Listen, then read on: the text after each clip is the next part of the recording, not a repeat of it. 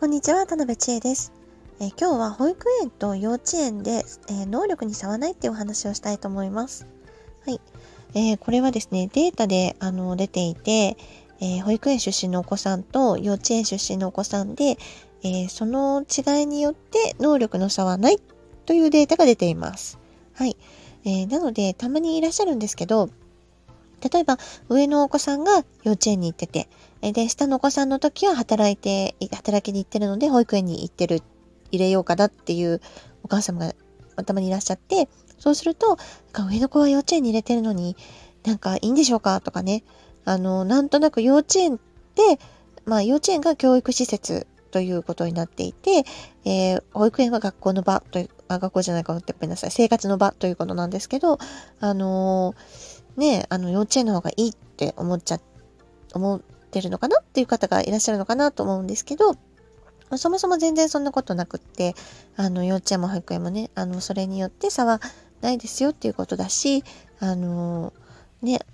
お子さん自身もなんか幼稚園の方がいいとかね、保育園だとダメだみたいなことって全然全く思ってないと思いますし、あの、どちらもね、同じ園っていうことで変わりがないので、あの、大丈夫ですよっていうことをぜひお伝えして、お伝えしたいですね。はい。ね、あのー、そうなんですよ。保育園と幼稚園でね、変わら変わらないので、はい。あと、あの、最近は、えっ、ー、と、幼稚園と保育園が一体になった子供園もありますしね。あと、認可外保育施設とかね。あの、企業内保育,、えー、保育所とかね、いろんな形あるんですけれども、あの、その形態によって、えー、差が出るということはありません。ただ、えー、あの、園のね、あの、タイプとか、先生の、え、しつけスタイルによっては、あの、能力の差が出るっていうことは、あの、データがありますので、えー、自由保育の園でね、えー、先生が温かく見守ってくれる。うん。あのえお子さんの興味を大切に、え促してくれる。